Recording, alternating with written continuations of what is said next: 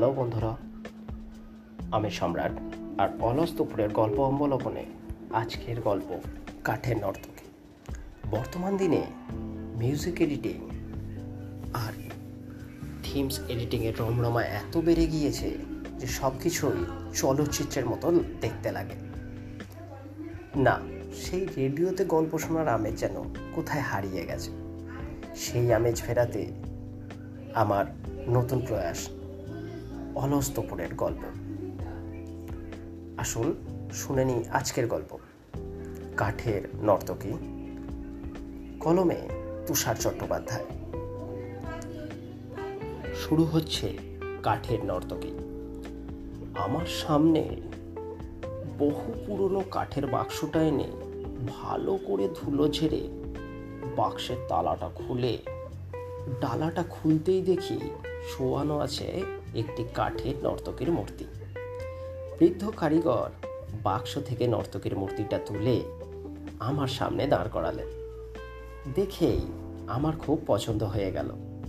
জানা গেল মূর্তিটা বৃদ্ধ কারিগরের ঠাকুরদার বাবা তৈরি দেড় শতাধিক বছরেরও বেশি পুরনো। ড্রয়িং রুম সাজামো বলে একটি অ্যান্টিক মূর্তি খুঁজছিলাম। বেনারসে এসছি সৌমিত্রদার কাছে। ওখান থেকে অনেক দূরে একটা বিশাল বাগান বাড়িতে আমি, সৌমিত্রদা এবং সর্বাণী বৌদি এসে উঠেছি। অত্যন্ত মনোরম পরিবেশ। জমিদারের এই বাগান বাড়িতে অন্যতম শরীর তেজেন্দ্র নারায়ণের সঙ্গে সৌমিত্রদার বন্ধুত্বের সম্পর্কের কারণে দুই দিনের জন্য থাকার সুযোগ পেয়েছি। বাগান বাড়িতে এসে বাইরে ঘুরতে বেরিয়ে একজনের কাছেই বৃদ্ধ কারিগরের খবর পাই। ওনার কাছে নাকি কিছু অ্যান্টিক জিনিস আছে। খোঁজ করে এখানে চলে এলাম। উনি বিভিন্ন অ্যান্টিক জিনিস সংগ্রহ করে বিভিন্ন দোকানে সাপ্লাই দেন। পারিবারিক ব্যবসা। অনেক জিনিস দেখে কোনোটাই পছন্দ হয়নি। শেষে ওই কাঠের বাক্সটা নিয়ে আসলেন। অনেক দাম, তাও রাজি হয়ে গেলাম। সত্যি কথা বলতে অ্যান্টিক জিনিসের সাথে দামের কোনো তুলনা হয় না। কাঠের বাক্সের মধ্যে এক জোড়া ঘোঙর ছিল। বাক্সটি বন্ধ করে তাতে তালা লাগিয়ে চাবিটা আমায় দিয়ে দিলেন। বাক্সটি নিয়ে বাগান বাড়িতে ফিরতেই সৌমিত্রদা আর সর্বাণী বৌদি মূর্তিটি দেখে আমার পছন্দের খুব তারিফ করলেন। আমি যে ঘরে ছিলাম, তার পাশের ঘরটি ফাঁকা ছিল। সেখানে মূর্তিটা দাঁড় করিয়ে রাখলাম। আমার ঘর থেকে এই ঘরে যাওয়ার একটা দরজা রয়েছে। বাক্স থেকে ঘুঙুর দুটো নিয়ে পায়ে বেঁধে দিলাম। তেজেন্দ্র নারায়ণ এবং তার স্ত্রী দীপা নারায়ণের সঙ্গে আমি, সৌমিত্রদা আর সর্বাণী বৌদি অনেকক্ষণ গল্প করলাম। তার কাছ থেকে জানতে পারলাম কোথায় তাদের জমিদারি ছিল।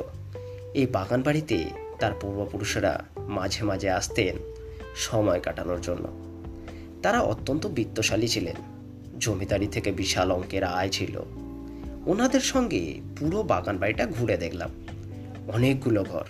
একটা বিশাল ঘর রয়েছে। এটা নাচঘর ছিল। ঝাড় লন্ঠন চলছে। ঘরটি খুব সুন্দর করে সাজিয়ে রাখা। তেজেন্দ্র নারায়ণের পূর্বপুরুষেরা যখন আসতেন, তখন নিয়মিত নাচের আসর বসত। বাগান বাড়ির অদূরে একটি ভগ্নপ্রায় নাচের আসর বসত। বাগান বাড়ির অদূরে একটি ভগ্নপ্রায় শিব মন্দির। তাদের জমিদারি এখানে না হলেও বাগান বাড়িকে কেন্দ্র করে আশপাশে তাদের অনেক জমি জমা এবং সম্পত্তি রয়েছে। জমিদার বাড়ির ইতিহাস, ব্রিটিশদের সঙ্গে সম্পর্ক, পরবর্তীকালে ষড়যন্ত্রে অনেক সম্পত্তি বেহাত হওয়ার কাহিনী সবই শুনলাম। কর দিতে না পারা প্রজাদের ওপর বেত্যাঘাত অথবা তাদের বাড়ির মেয়েদের দাসী বানানো। জমিদারি হিসাব নিকাশ, প্রজাদের ভালো মন্দ না দেখে নারী, সুরা এবং আমোদ প্রমোদে গা ভাসিয়ে দেয়া স্বল্পায়ু পূর্বপুরুষদের কাহিনী। তেজেন্দ্র নারায়ণের মুখে শুনতে শুনতে মনে হচ্ছিল যেন ইতিহাসের পাতায় ঢুকে যাচ্ছে। তেজেন্দ্র নারায়ণ প্রস্তাব দিলেন তাদের মূল জমিদারিতে যাওয়ার জন্য। রাজবাড়িতে অতিথি হয়ে থেকে তাদের জমিদারি যতটুকু অবশিষ্ট আছে তা দেখার জন্য। আমরা তিনজনেই রাজি হয়ে গেলাম। ডিনারের শেষে পাঁচজন মিলে কিছুক্ষণ গল্প করার পর সৌমিত্রদা ও বৌদি নিজেদের ঘরে শুতে চলে গেল। তেজেন্দ্র নারায়ণ এবং দীপা নারায়ণও শুতে চলে গেলেন। সৌমিত্রদা ঘরটা আমার থেকে একটা ঘর পরে নিয়েছিলেন। রাত্রে হঠাৎ ঘুম ভেঙে গেল। কে যেন ঘুর পড়ে নাচছে। না, মনের ভুল। পাশ ফিরে আবার শুয়ে পড়লাম। কিন্তু পাশের ঘর থেকে তো আওয়াজটা আসছেই তাড়াতাড়ি উঠে ঘরের লাইটটা জ্বালিয়ে, মোবাইলের টর্চা জ্বালিয়ে পাশের ঘরে গেলাম। লাইটটা জ্বালতেই দেখি সব কিছুই ঠিক তো আছে। নর্তকীর মূর্তিটা ঘুমোর পায়ে দাঁড়িয়ে আছে। লাইটটা নিভিয়ে ঘরে এসে আবার শুয়ে পড়লাম। একটু পরেই আবার সেই আওয়াজ। ধরপর করে উঠে বসলাম। লাইটটা জ্বালিয়ে পাশের ঘরে যেতেই দেখি সব ঠিক আছে। বাতাসে কি ঘোরের আওয়াজ হচ্ছে? তা তো হওয়ার নয়। পা থেকে ঘুঙুর দুটো খুলে আলোটা নিভিয়ে দুটো ঘরের মাঝখানের দরজাটা ভালো করে ভেজিয়ে দিয়ে ঘরে এসে খাটের পাশে ছোট্ট টেবিলটার ওপর ওই দুটোকে রেখে আলোটা নিভিয়ে শুয়ে পড়লাম। একটু পরে হঠাৎ মনে হলো কেউ যেন দুটো ঘরের মাঝখানের দরজাটা আস্তে আস্তে খুলছে। তাড়াতাড়ি উঠে বসলাম।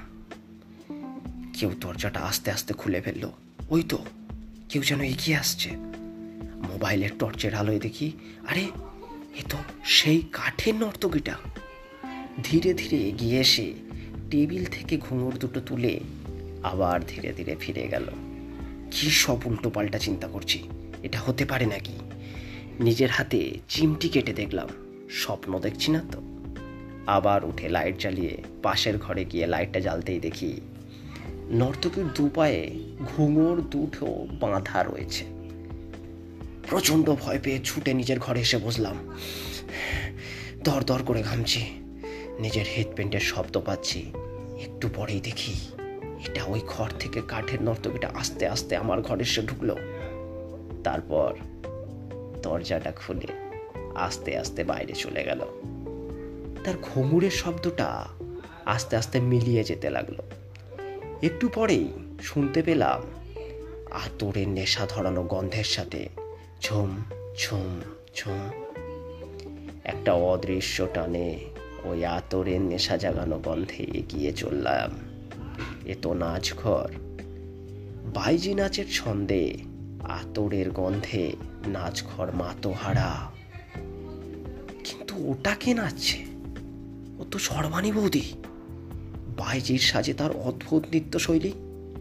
তবলয় সঙ্গত করছে সৌমিত্রদা।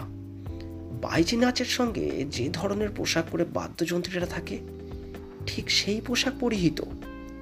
ঘরে বেশ কিছু লোক। ওই তো জমিদার বসে রয়েছেন। হাতে পান পাত্র ভুল দেখছি না তো? ইনি তো সেই বৃদ্ধ কারিগর। তাকে স্বল্প বসনা এক নারী পাত্রে সুরা ঢেলে দিচ্ছেন। ইনি তো দীপা নারায়ণ জমিদার বাড়ির বৌদাসী হলো কি করে? জমিদারের পেছনে যিনি তাকে বাতাস করছেন, তাকে দেখে আরও অবাক হলাম।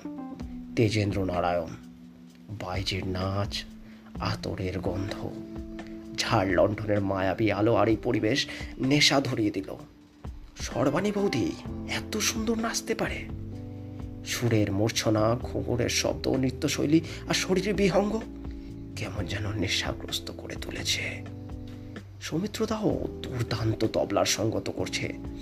নাচ শেষ হতেই জমিদার টলমল পায়ে উঠে দাঁড়ালেন। হাতের ইশারায় ভাইজিকে কাছে ডাকলেন। বাইজিকে জড়িয়ে ধরে টলমল পায়ে এগিয়ে চললেন। তবে কি শয়ন কক্ষে জমিদারকে মনোরঞ্জনের পালা শয্যা সঙ্গিনী? না না। সর্বাণী বৌদি এটা তুমি করো না। এটা তুমি করতে পারো না। কিন্তু বাধা দিতে পারছি কই? তবে কি সর্বাণী বৌদি আমিও তোমার নেশায় মাতোহারা? ছি ছি। একই ভাবছি? হঠাৎ জমিদার ধাক্কা মেরে সর্বাণী বৌদিকে ফেলে দিয়ে পদাঘাত করলেন। শয়তানি, ডুবে ডুবে জল খাচ্ছিস। নায়েবের সঙ্গে তোর এত কিসের পিরিত তোর ঘরে চুপি চুপি ঢুকছে, তারপর তুই কেউ সঞ্চা সঙ্গিনী হয়ে ওর মনোরঞ্জন করছিস? ছি ছি। সব খবর আমি পেয়েছি। তোর এই পাপিষ্ট শরীরকে আমি আগুনে জ্বালিয়ে দেব। আমার জমিদারির পয়সা চুরি করে ওই শয়তানটা তোকে দিচ্ছে, আর তুই বিক্রি হয়ে যাচ্ছিস। কিছুদিন ধরেই আমার কাছে খবর আসছিল। অনেক টাকা নয় ছয় হচ্ছে। এই শয়তান নায়েবটাকেও আমি বিশ্বাস করেছিলাম। জমিদারির সব অর্থ ওর ওপর ছেড়ে দিয়েছিলাম। সেই দশ রুপের টাকা দিয়ে তোকে কিনতে চাইছে। টাকার দরকার থাকলে আমাকে বলতে পারতিস। নাকি তোর কামনা বাসনা চরিতার্থ করতে নেমো খারাম স্বাস্থ্যবান যুবকের সাথে নিজেকে সমর্পণ করেছিস? অনেক টাকা দিয়ে তোকে কিনেছি। তুই শুধু আমার। শুধু আমার। তোর কোনো কামনা বাসনা থাকতে পারে না। তোর তো একটাই কাজ আমার মনোরঞ্জন করা। আমাকে খুশি রাখা। তোর নেশায় তো আমি মাতোয়ারা হয়ে গেছিলাম, শয়তানি। আমি ঠিক করেছিলাম, আজ শেষবারের মতো তোর নেশায় মাতোয়ারা হয়ে তারপর এর বিহিত করব। এবার এবার মাটি থেকে তরোয়ালটা তুলে নায়েবকে বললেন, নেমো খারাম, বিশ্বাসঘাতক। এরপর আরও চলতে থাকল। নেশায় একটুখানি শুনতে ভুল হচ্ছিল, যেন পুনরায় আবার ঘটনাটি পুনরাবৃত্তি ঘটল। নেমো খারাম বিশ্বাসঘাতক। এরপর আমায় কপরদক শূন্য করে ওই শয়তানির সঙ্গে ষড়যন্ত্র করে আমায় হত্যা করে তুই জমিদার হতিস। এত সহজ নয়। এই নে বিশ্বাসঘাতকতারই নাম এনে নায়েব। উনি তো আমায় রিক্সা চালিয়ে কাঠের বাক্সটা বাগান বাড়িতে পৌঁছে দিয়েছিলেন। নায়েব উঠে নেশাগ্রস্ত অবস্থায় টলমল পায়ে পালিয়ে যাওয়ার চেষ্টা করলেন। পারলেন মাটিতে পড়ে গেলেন। তলোয়ারের এক কোপে তার মস্তক ছিন্ন হলো। ঘরের মেঝে রক্তে ভেসে যাচ্ছে। তরোয়াল নিয়ে ছুঁড়ে জমিদার বাইজি সর্বাণী বৌদিকে মারতে গেলেন। তো বলছি সৌমিত্র দা এগিয়ে এসে সামনে দাঁড়াতেই তার ঘাড়ে তরোয়ারের কোপ পড়ল। মেঝেতে শুয়ে রক্তাক্ত সৌমিত্রদা ছটফট করতে লাগল। আর আমি নেশাগ্রস্তের মতো দাঁড়িয়ে দেখছি। নড়াচড়া করতে পারছি না। অদৃশ্য শক্তির বাঁধনে বাঁধা এবার জমিদার বাইজি সর্বাণী বৌদিকে রক্তাক্ত তরোয়াল নিয়ে তাড়া করলেন। সর্বাণী বৌদি দৌড়তো দৌড়তো শিব মন্দিরের কাছে এসেছেন। পিছন পিছন জমিদার, আমিও দৌড়তো দৌড়তে এসছি। সর্বাণী বৌদি মন্দিরের ভেতর ঢুকে গেল। জমিদার ভেতরে ঢুকে সর্বাণী বৌদিকে চুলের মুঠে ধরে টেনে বার করে আনার চেষ্টা করছেন। মন্দিরের পুরোহিত জমিদারের হাত থেকে তরোয়াল কেড়ে নেওয়ার প্রাণপণ চেষ্টা করছেন। বারবার জ্যোৎস্না রাতের আলোয় পুরোহিতকে দেখার চেষ্টা করলাম। এটা এও কি সম্ভব? এ তো আমি। জমিদার এক ঝটকায় পুরোহিতকে পেলে তলোয়ারের এক কোপ মারলেন বাইজি সর্বাণী বৌদির ঘাড়ে। বাইজি সর্বাণী বৌদির ঘাড় থেকে তলোয়ারের কোপটা সরে গিয়ে তা বুকের ওপর পড়ল। রক্তাক্ত সর্বাণী বৌদি আঙুল তুলে জমিদারকে অভিশাপ দিল। সেই পুরনো অভিশাপ যেগুলো আগেও অত্যাচারের বিরুদ্ধে দেওয়া হতো। এই পাপে জমিদারি একদিন ধ্বংস হয়ে যাবে। উন্মত্ত জমিদার তরোয়াল দিয়ে সর্বাণী বৌদিকে কোপাতে লাগল। ভোর হয়ে এসেছে। পাখি ডাকছে। আস্তে আস্তে চোখ চাইলাম। মাথাটা কেমন যেন এখনও ঝিমঝিম করছে। এ কি? আমি তো পুরো মন্দিরটার কাছে মাটিতে শুয়ে আছি। উঠে বসলাম। আস্তে আস্তে ঘরে ফিরে এলাম। পাশের ঘরটায় কাঠের নর্তকীটা ঘুঙুর পরে দাঁড়িয়ে আছে। একটু বেলা হতেই ওই বৃদ্ধ কারিগরের কাছে গেলাম। মনে এক অনন্য চিন্তা ভাবনা বর্তমান যুগের আধুনিকতায় এও কি সম্ভব? তাকে আলাদা করে ডেকে আনার জন্য কিছুক্ষণ আমায় বসতে হলো। যথাসময়ে তিনি এলেন এবং দেখা ঘটনাটা তাকে বলে এটা আদৌ সত্যি কিনা জানতে চাইলাম। কোন চরিত্রে কাকে দেখেছি সেটা বললাম না। ভেবেছিলাম বৃদ্ধ কারিগর আমাকে পাগল ভেবে তাড়িয়ে দেবেন। তিনি কিন্তু ঘাড় নেড়ে কাহিনীর সত্যতা স্বীকার করলেন। সে অনেক কাল আগেকার কথা। তেজেন্দ্র নারায়ণের ঠাকুরদার বাবার আমলের ঘটনা। জমিদার গজেন্দ্র নারায়ণ একজন পরমা সুন্দরী মেয়েকে বিপুল অর্থের বিনিময়ে কিনে আনেন। অলোক সামান্য নিত্যপটীয় সেই নারীতে সারাদিন ডুবে থাকতেন। খুব অল্প বয়সে ওই মেয়েটিকে একজন চুরি করে এনে এক বাইজির কাছে বেছে দেয়। ওই বাইজি তাকে তালিম দিয়ে অসাধারণ নৃত্যপটীয়সী করে তুলেছিল। গজেন্দ্র নারায়ণ ওই বাইজির কাছ থেকে মেয়েটি অনেক অর্থের বিনিময়ে কিনে আনেন। এখানকার বাগান বাড়িতে মেয়েটিকে রেখে দেয়া হয়। গজেন্দ্র নারায়ণ নিজের পরিবারের লোকজনকে এখানে আসতে দিতেন না। তিনি প্রায়ই সেখানে এসে সুরায় আসক্ত হয়ে মেয়েটির সঙ্গে সময় কাটাতেন। প্রচণ্ড নেশার কারণে তিনি অসুস্থ হয়ে পড়তেন। নায়েবের ওপর সব দায়িত্ব দিয়ে তিনি এখানেই থেকে যান। নায়েব মাঝে মাঝেই আসতেন জমিদারের সব টাকা পয়সার হিসাব বুঝিয়ে দেওয়ার জন্য। অত্যন্ত সুদর্শন, স্বাস্থ্যবান, শিক্ষিত যুবক। ছেলেটি একটি কাজ পাওয়ার আবেদন নিয়ে জমিদার গজেন্দ্র নারায়ণের সঙ্গে দেখা করেন।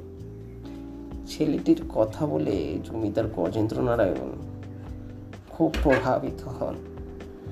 কিছুদিনের মধ্যে তার ছেলেটি অত্যন্ত বিশ্বাসভাজন হয়ে ওঠেন। জমিদার গজেন্দ্র নারায়ণ এই ছেলেটিকে নিজের মূল জমিদার বাড়িতে আশ্রয় দেন এবং জমিদারির সমস্ত পাওনাগণ্ডা ও অন্যান্য কাগজপত্র দেখা দায়িত্ব দেন। বকলমে ছেলেটি জমিদারি চালাতো। এই বাগান বাড়িতে যাওয়া আসার সূত্রে জমিদারের আনুকূল্যে নাচ ঘরে জমিদারের সঙ্গে একসঙ্গে নাচ দেখার সুযোগ পান। এরপর দুজনের মধ্যে একটা সম্পর্ক গড়ে ওঠে। বয়স্ক, রুগ্ন, নেশাগ্রস্ত জমিদারের পরিবর্তে সুদর্শন তরুণ যুবকের নায়েবের প্রতি মেয়েটি আসক্ত হয়ে ওঠে। হিসাবপত্র বোঝানোর আছিলায় ছেলের প্রায়ই বাগান বাড়িতে চলে আসতো। আর কি বলো? যৌবনের নেশা জমিদারির অজান্তে চলতো নীলা খেলা। জমিদারি থেকে প্রাপ্ত অর্থ তছরূপ করে মেয়েটিকে দিত। বাগান বাড়ির অন্য কর্মচারীদেরও টাকা দিয়ে চুপ করিয়ে রেখেছিল। শোনা যায় গজেন্দ্র নারায়ণের স্ত্রীর এতে ইন্ধন ছিল। তিনি চাইছিলেন, কেই বা না চাইবে তার স্বামীকে অন্য মেয়ের নেশা থেকে বাঁচাতে। তিনিও চেয়েছিলেন এই ছেলেটিকে ভাইজির সঙ্গে ফিরিয়ে দিয়ে গজেন্দ্র নারায়ণের মেয়েটির সঙ্গে নেশা কাটাতে বয়সটাও হচ্ছে, আর কথাও ঠিকঠাক বলতে পারি না আমি। অর্থ তজরূপের ব্যাপারটা তিনি জানতে পারলেও শর্ত দিয়েছিলেন। একদিন ভাইজিকে নিয়ে তাকে পালাতে হবে। পরিবর্তে তজরূপ সমস্ত অর্থ সে পাবে। একদিন মূল জমিদার বাড়ি থেকে জমিদারের এক কর্মচারী বাগান বাড়িতে এসে জমিদারের সঙ্গে দেখা করে।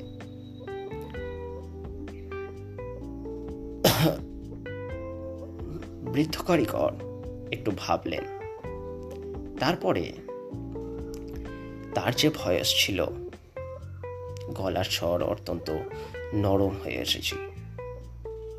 তাই তিনি যে কথাগুলো বললেন তাও অত্যন্ত আস্তে। আর তার সারমর্ম ছিল এই যে, অর্থ তজরূপের সমস্ত বিষয়টি সে জমিদার গজেন্দ্র নারায়ণকে জানায়। কারণ নায়েবের সঙ্গে তার একটা গণ্ডগোল হয়েছিল। সে প্রজাদের কাছে কিছু অর্থ আদায় করে নায়েবকে দেয়নি। নায়েবের অর্থ তজরূপের বিষয়টি তার জানা থাকায় সে ভেবেছিল নায়েব তাকে কিছু বলতে পারবে না। নায়েব তাকে চরম অপমান করায় সে নায়েবের অর্থ তজরূপের বিষয়টি তোলে। তারপর নায়েব তাকে চাকরি থেকে বরখাস্ত করে। সে যে বাগান বাড়িতে চলে এসে জমিদারকে সমস্ত বিষয়টি জানায়। গজেন্দ্র নারায়ণ তাকে এই বাগান বাড়িতে রেখে দেন। সেখানে থাকার সূত্রে অন্য কর্মচারীদের কাছ থেকে বাইজির সঙ্গে নায়েবের সম্পর্কের বিষয়টি তিনি জানতে পারেন। অর্থ দিয়ে তাদের মুখ বন্ধ করার বিষয়টিও তাকে সকলে বলে এবং নায়েব এলে সেও কিছু অর্থ পাবে বলে আশ্বস্ত করে। নায়েব যে তাকে চাকরি থেকে বরখাস্ত করেছে তারা সেটা জানতো না। কর্মচারীটি জমিদার ব্রজেন্দ্র নারায়ণকে সমস্ত বিষয় সম্পর্কে অবহিত করে। প্রথমে বিশ্বাস করতে না চাইলেও পরে তাকে প্রমাণ দেওয়ার দায়িত্ব নেন। প্রমাণ দিতে পারলে পুরস্কার, নচেত মৃত্যুদণ্ড। নায়েব এই বাড়িতে এলে লোকটি তার উপর নজর রাখা শুরু করে দেয়। নায়েব বাইজির ঘরের দিকে যেতেই সে জমিদারকে এসে জানালে, জমিদার তার পেছন পেছন গেল। দূর থেকে ঘটনাটা দেখে তার মনে বিশ্বাস এলো, লোকটি ঠিকই বলছে। ঘরের মধ্যে কি কি ঘটছে তা তাকে জানানোর নির্দেশ দিয়ে জমিদার গুম হয়ে বসে রইলেন। লোকটি পা টিপে টিপে বাইজের ঘরের দিকে গেল। জানালার ছোট্ট ফাঁক দিয়ে দেখে নায়েব বাইজের গলায় একটা বড় সোনার হার পরিয়ে দিচ্ছেন এরপর দুজনে আলিঙ্গনবদ্ধ হলো। বাইজি তার সমস্ত অলঙ্কর একের পর এক খুলে রাখতে লাগল। তারপর তার পোশাক ইতিমধ্যে জমিদার ঘরের দিকে এগিয়ে আসছে দেখে অন্য এক কর্মচারী একটা জানলায় টোকা মেরে সতর্ক করে দিতেই নায়েব পেছনের দরজা দিয়ে ততক্ষণাৎ পালিয়ে গেল। জমিদার দরজায় ধাক্কা মারতেই কোনো রকমে গায়ে একটা কাপড় জড়িয়ে বাইজি জমিদারের হাত ধরে তাকে ঘরের মধ্যে এনে দু হাতে জড়িয়ে বিছানায় শুয়ে শুরু করল তার লীলা খেলা।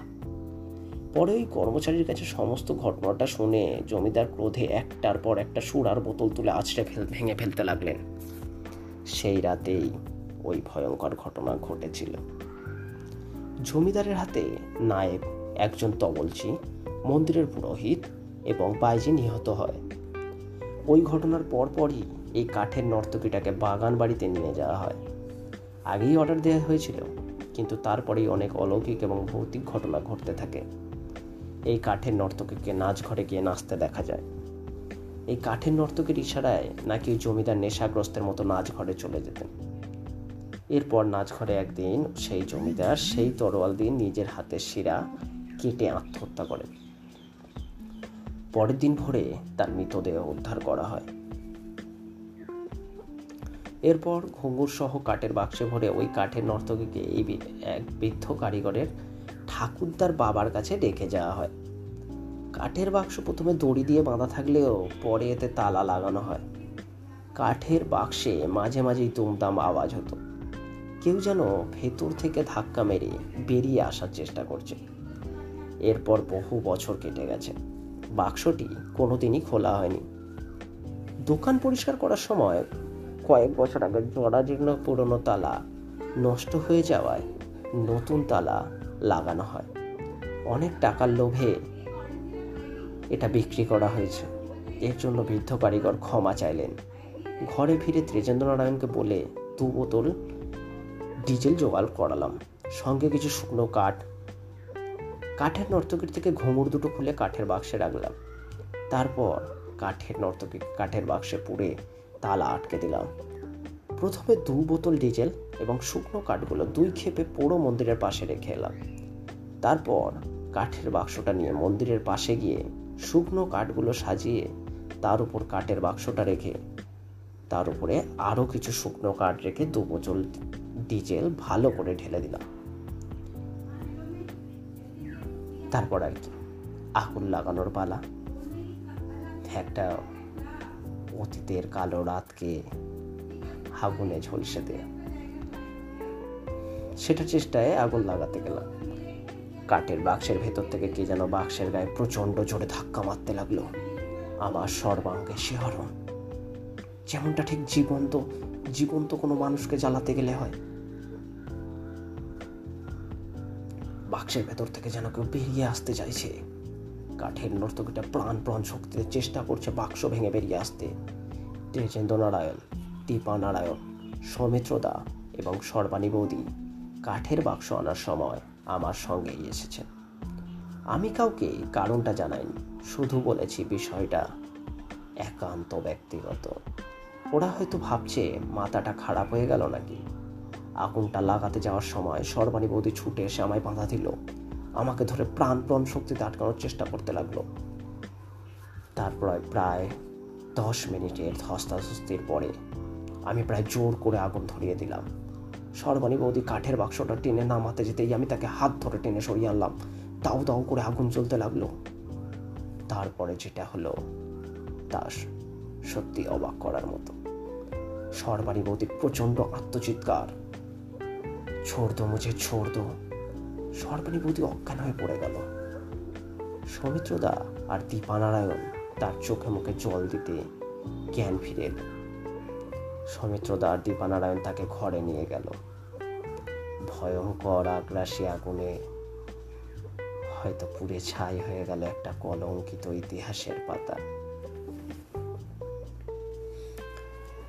বন্ধুরা, গল্পটি ভালো লাগলে চ্যানেলটিকে সাবস্ক্রাইব করবেন। আর আরও এরকম গল্প শুনতে হলে নোটিফিকেশন বেলটি ক্লিক করে দিন। গল্পটি কেমন লাগল কমেন্টস করে জানাবেন অবশ্যই। আজকের মতো এখানেই শেষ। আবার দেখা হবে পরবর্তী এপিসোডে